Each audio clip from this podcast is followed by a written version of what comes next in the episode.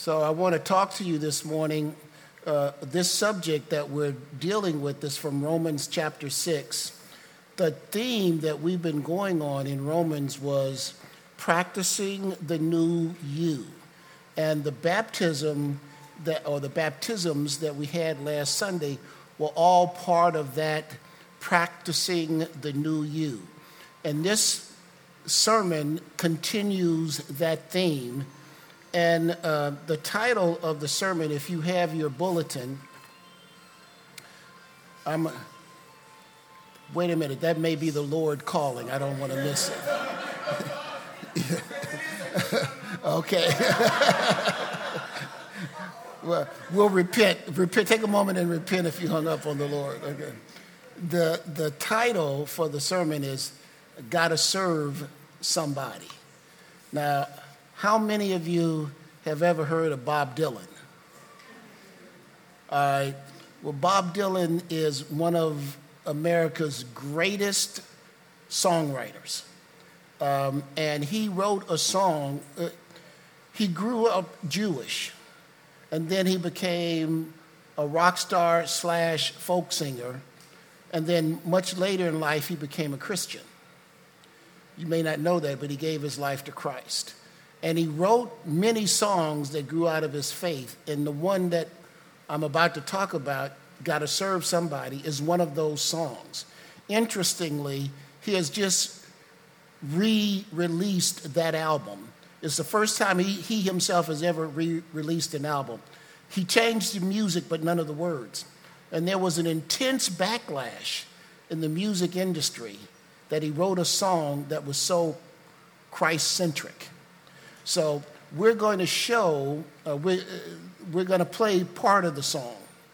And the lyrics you can follow along because they just fit our sermon. Before we do that, I'm going to read the passage and you'll see why this song is so relevant. It, you have it in your bulletin. If you open it up, Romans 6, verses 15 through 19. It says, oh, and uh, Paul is talking to the Romans about the new you and about the gift of grace. And he's answering a question with these words What then? Are we to sin because we are not under law but under grace? By no means. Do you not know that if you present yourselves to anyone as obedient slaves, you are slaves of the one whom you obey, either of sin, which leads to death, or of obedience, which leads to righteousness. But thanks be to God that you who were once slaves of sin have become obedient from the heart to the standard of teaching to which you were committed, and having been set free from sin, have become slaves of righteousness.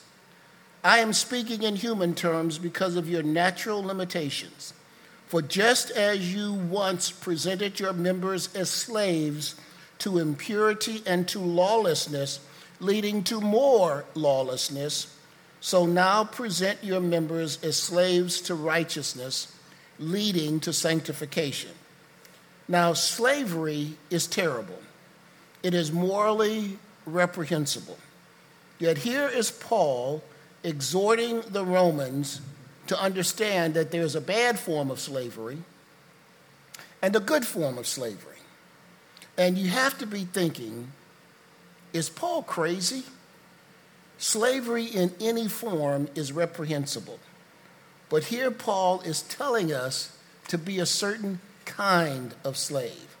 And Paul does mean slave. The word that's translated slave, doulos in the Greek, does not mean employee, worker, or laborer. It means slave. Um, now, Paul says everyone is a slave. So the issue is not whether or not you are a slave. The issue, from Paul's point of view, is to whom you serve as a slave. So it's important to be the right kind of slave. So, with that, we're going to play part of Bob Dylan's song that grew out of this passage Got to serve somebody. You'll hear the music and you'll see the lyrics on the slides.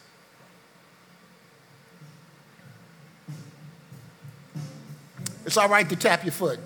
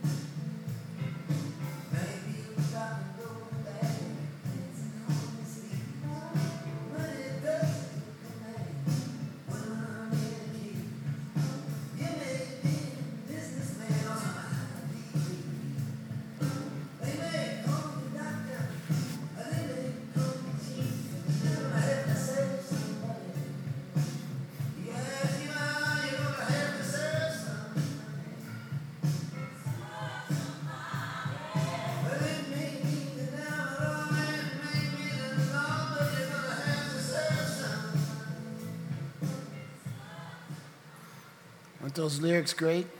Well, the whole song is about six minutes, and uh, you got to download it on Apple iTunes or pick up the words on Google.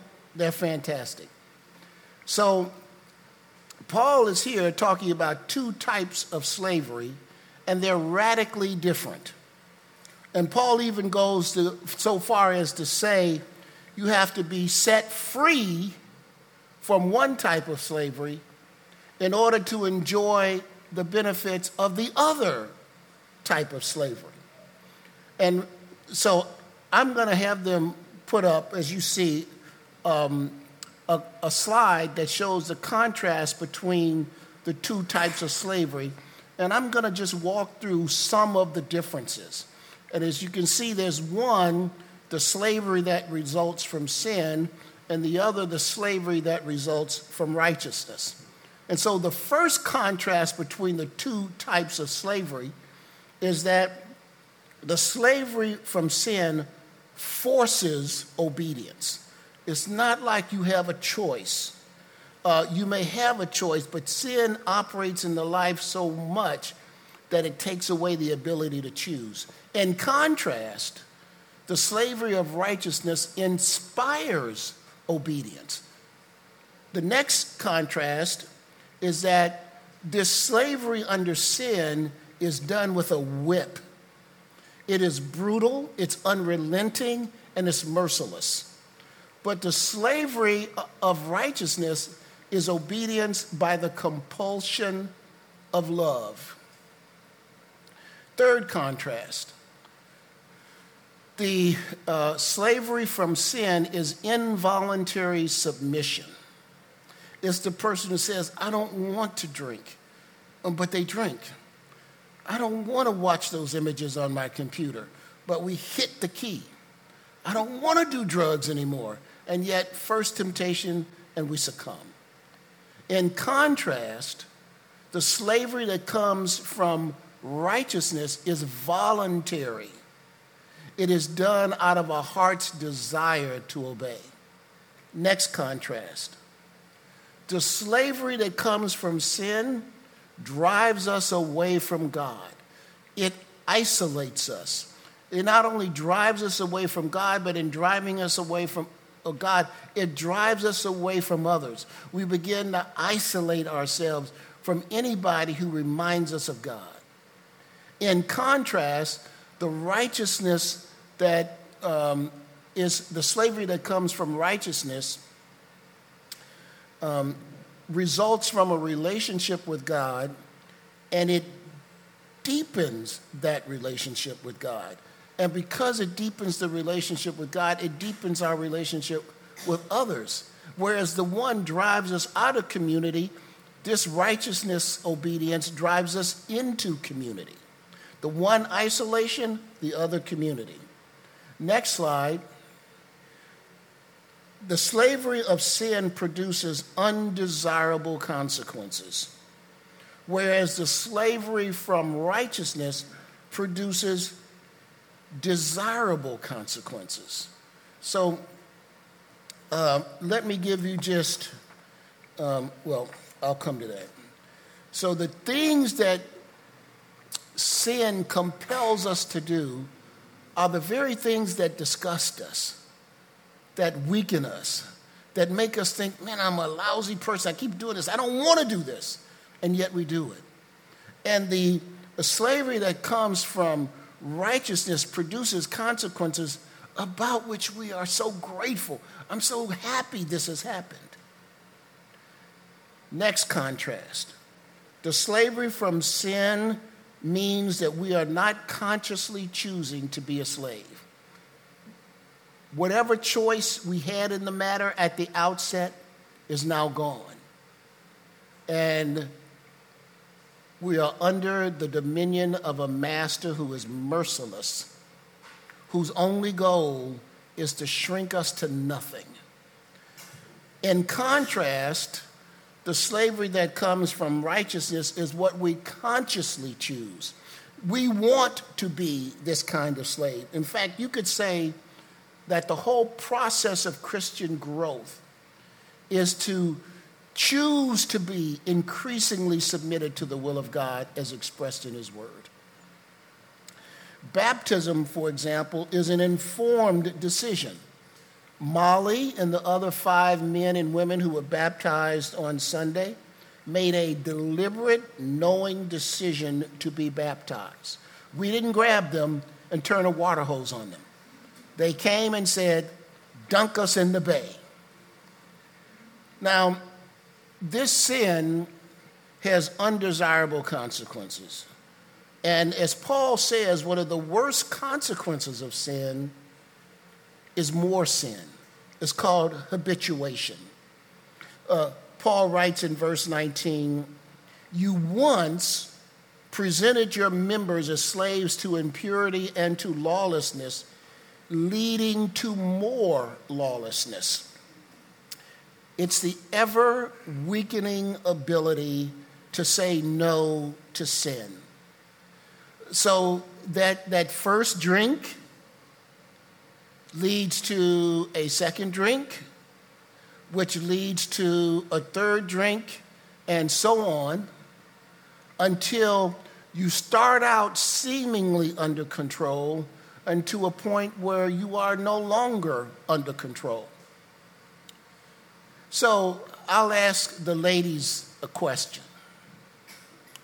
What is the difference between a guy so repulsive you wouldn't touch him with a 10 foot pole and a guy who is as charming, seductive, and alluring as James Bond? You know the difference?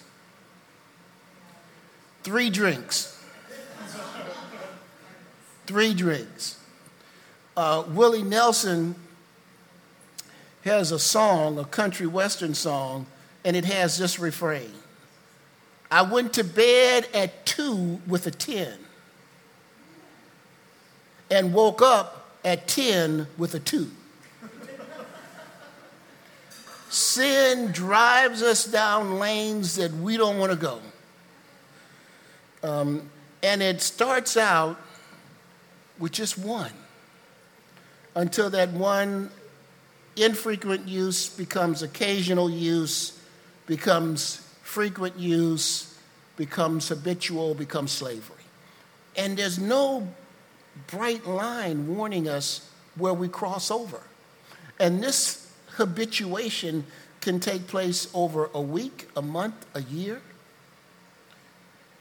It's and you know, the, the social science now teaches that one of the dangers of drug use is that it takes more and greater drugs to produce the same level of high.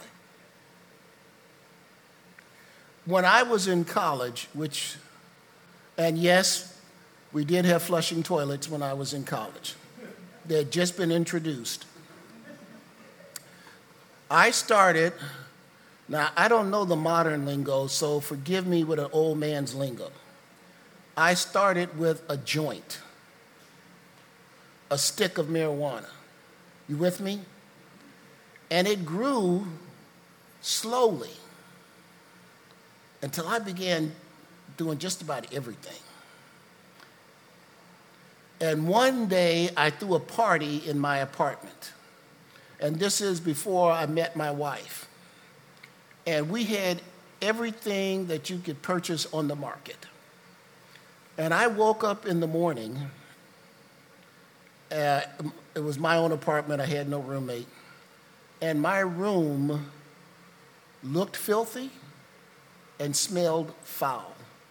And I remember lying in bed thinking, my goodness, my mind must look like this.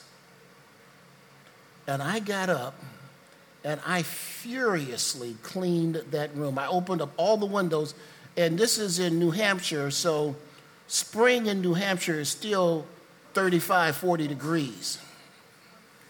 And I let all that wind blow through, and I mopped and scrubbed until my room was spotless. And I, then I showered. I needed to get all that stuff out. And I even went to the store to get some floral spray. That's how desperate I was to get that smell out of my room. And I had a friend come by who had been there the night before named Crump. And uh, Crump, through God's intuition, he wasn't a believer just like I wasn't. I didn't realize God was working in my life, but he was. He was pursuing me even as I was running in the opposite direction.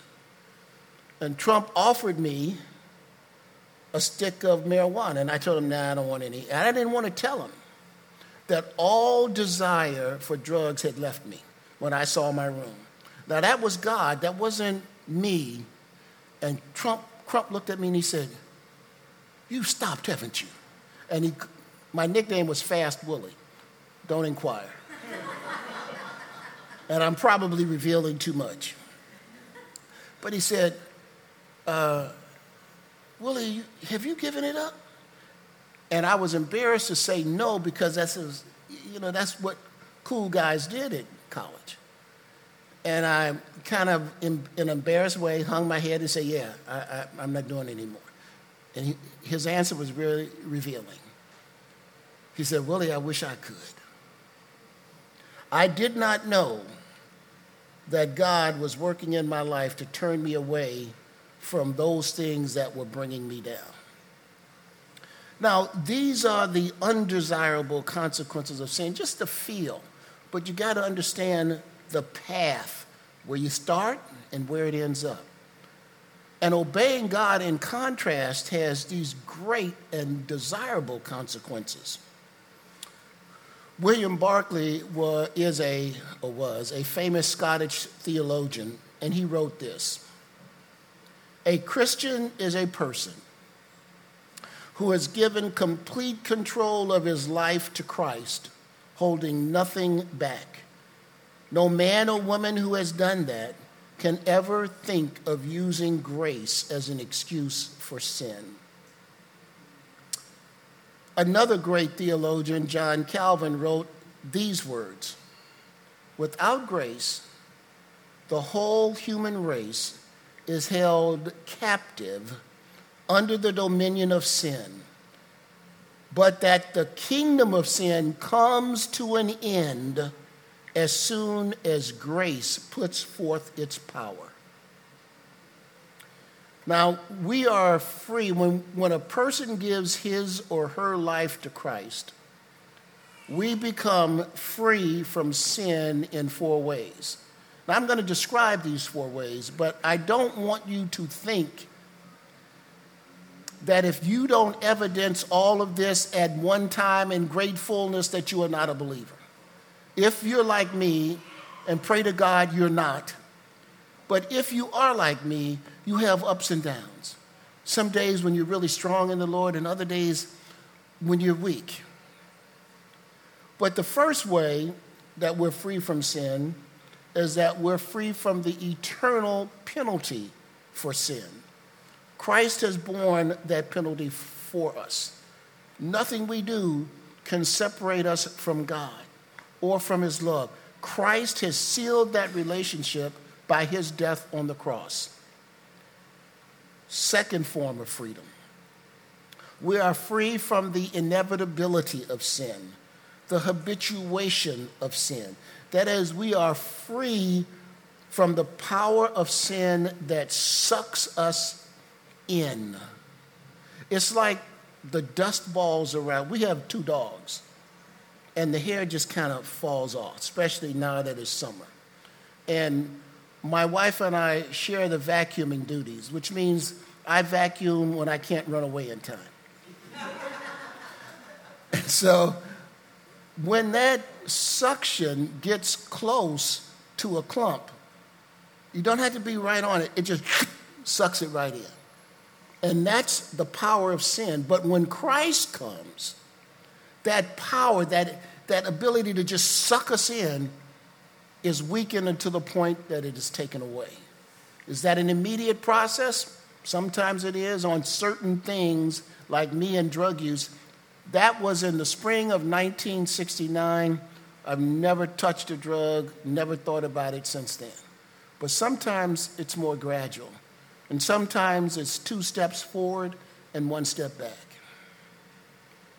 So the, th- the third form of freedom, oh, and then the second form where we're free from the inevitability of sin, its habit forming power.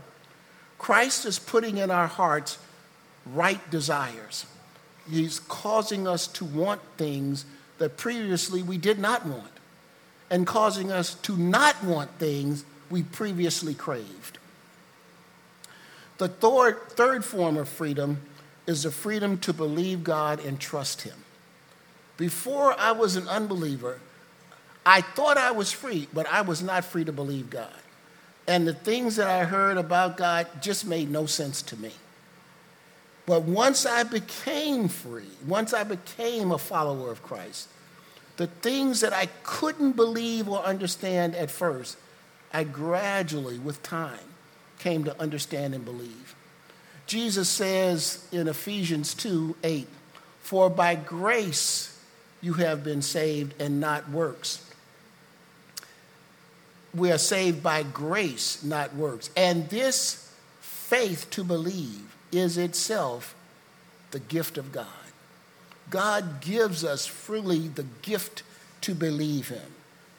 And the fourth and final freedom that I'm going to talk about is we are free to experience God in ever new and fascinating ways. So, although we will dwell with God for an eternity, we will never reach the boundaries of His personality. We will never say about some truth or aspect of God, oh, I, I knew that, I got that. This is old stuff we are forever discovering. We will see new aspects of the beauty and majesty and glory and power of God. We will never be bored. It will always be something new. We will always be discovering and rejoicing. So, this ability to experience God new in newer ways, share with you a little story from my own life. I was living in San Diego. Dana and I married. She put me through law school. I'm working at a law firm. We have two kids, and everything is going beautifully. But I feel something lacking in my life, and I cannot put my finger on it. And one day, Dana and the boys are out shopping, and I'm walking through the house, and the next thing I know, I'm on my knees praying. And I pray this God, I don't even know if you exist, but I do know I don't like to go to church. I don't like to read the Bible. I don't like to sing hymns, and I don't like to hang with Christians. But that's true. This is a quote. But I do love to play squash.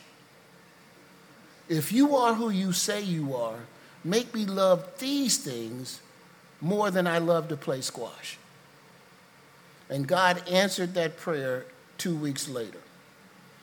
Um, now, one of the things about the freedom we enjoy in Christ is the realization of what that freedom cost Christ, who himself voluntarily became a slave for our salvation. So let me read a bit from Philippians 2, beginning at verse 5. Philippians 2. Have this mind among yourselves, Paul writes, which is yours in Christ Jesus, who, though he was in the form of God, did not count equality with God a thing to be grasped. Now, and what that means is he didn't zealously hold on to his divinity, he let it go so that he could be crucified. But emptied himself by taking the form of a servant, being born in the likeness of men and being found in human form, he humbled himself by become, obe- becoming obedient to the point of death, even death on a cross. Therefore, God has highly exalted him and bestowed on him the name that is above every name, so that the name of Jesus every knee should bow in heaven and on earth and under the earth, and every tongue confess that Jesus Christ is Lord to the glory of God the Father. Jesus' obedience was perfect, it was passionate, it was sincere, and it was voluntary. That's what it means. He did not hold on to his Godhead, which he could have at any point and said, wait a minute. I know Bill McCurran. I've looked down through time.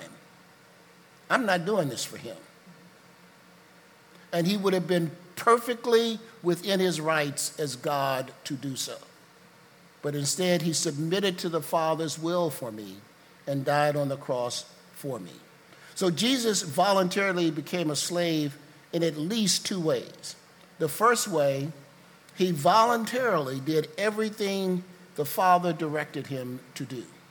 So, on the eve of his crucifixion, when he knelt down in the garden and said, is there any way that this cup might pass?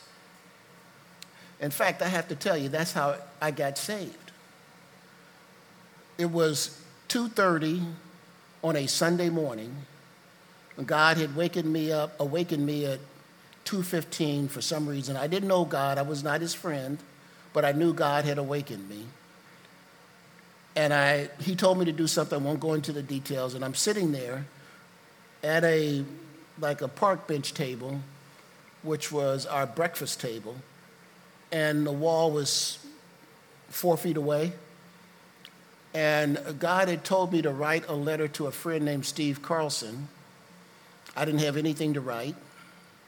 And so, impertinently, I said to God, if you want me to write Steve Carlson, you're going to have to tell me what to say. And as soon as I said that, the wall in front of me dissolved away. We would call it a flat screen TV today. That's just what it looked like. It was night, it was in the mountains, but this was a flat clearing. And this man was kneeling in the middle of the darkness with sweat and blood all over his face and forehead. And in my spirit, I realized this is Jesus in the Garden of Gethsemane. And he had just said something, but I couldn't hear what he had said. But this voice above him in response said, Certainly, my son, you do not have to die on the cross. But I want you to know that 1,947 years from now, a young child named Bill McCurran will be born. If you do not die on the cross, he will never know me. But if you do die on the cross, he might, the word was might, come to know me. And with that much hesitation, Jesus said, That's enough. I'll go. That was the first time I ever realized I was a sinner. I fell off the chair, sobbing out loud, afraid that my wife would awaken. I grabbed paper towels off the de- uh, table and stuffed them in my mouth to muffle the sound. I knew for the first time that I was a horrible sinner. that my sins had separated me from God. There was nothing I could do to bridge that gap my sins had created. Jesus had to do it for me. And when I realized, I just wept. I just wept. And my body shook. I fell off the bench onto the floor. And I wept for 20 minutes. And then finally, I stopped crying. Was hacking. And I felt like God had gone in and taken my heart and just scrubbed it. Scrubbed it. And when I got up, I knew, somehow knew, that I was saved. I didn't, this is like 1978. I, I, if I had heard the phrase born again, I don't ever remember it. But I knew that I was a new person. Jesus voluntarily died on the cross for that. A wretched sinner, not just a sinner then, a sinner now. And he did it voluntarily, he became a slave voluntarily so that I could be free. The second way he became a slave is that he submitted himself not just to the Father's will, but to men and let men do to him whatever they pleased. So you will recall when he was being questioned before the Sanhedrin, despite all the questioning, he said nothing. Until the high priest said, I adjure you by the living God, tell us if you are the Christ, the Son of God. And Jesus said to him, You have said so which is a way of saying, You're right. But I tell you, from now on, you will see the Son of Man seated at the right hand of power and coming on the clouds of heaven. And then the high priest tore his robes and said, He has uttered blasphemy. What further witnesses do we need? You have now heard his blasphemy. What is your judgment? And they answered, He deserves death. Then they spit in his face and struck him,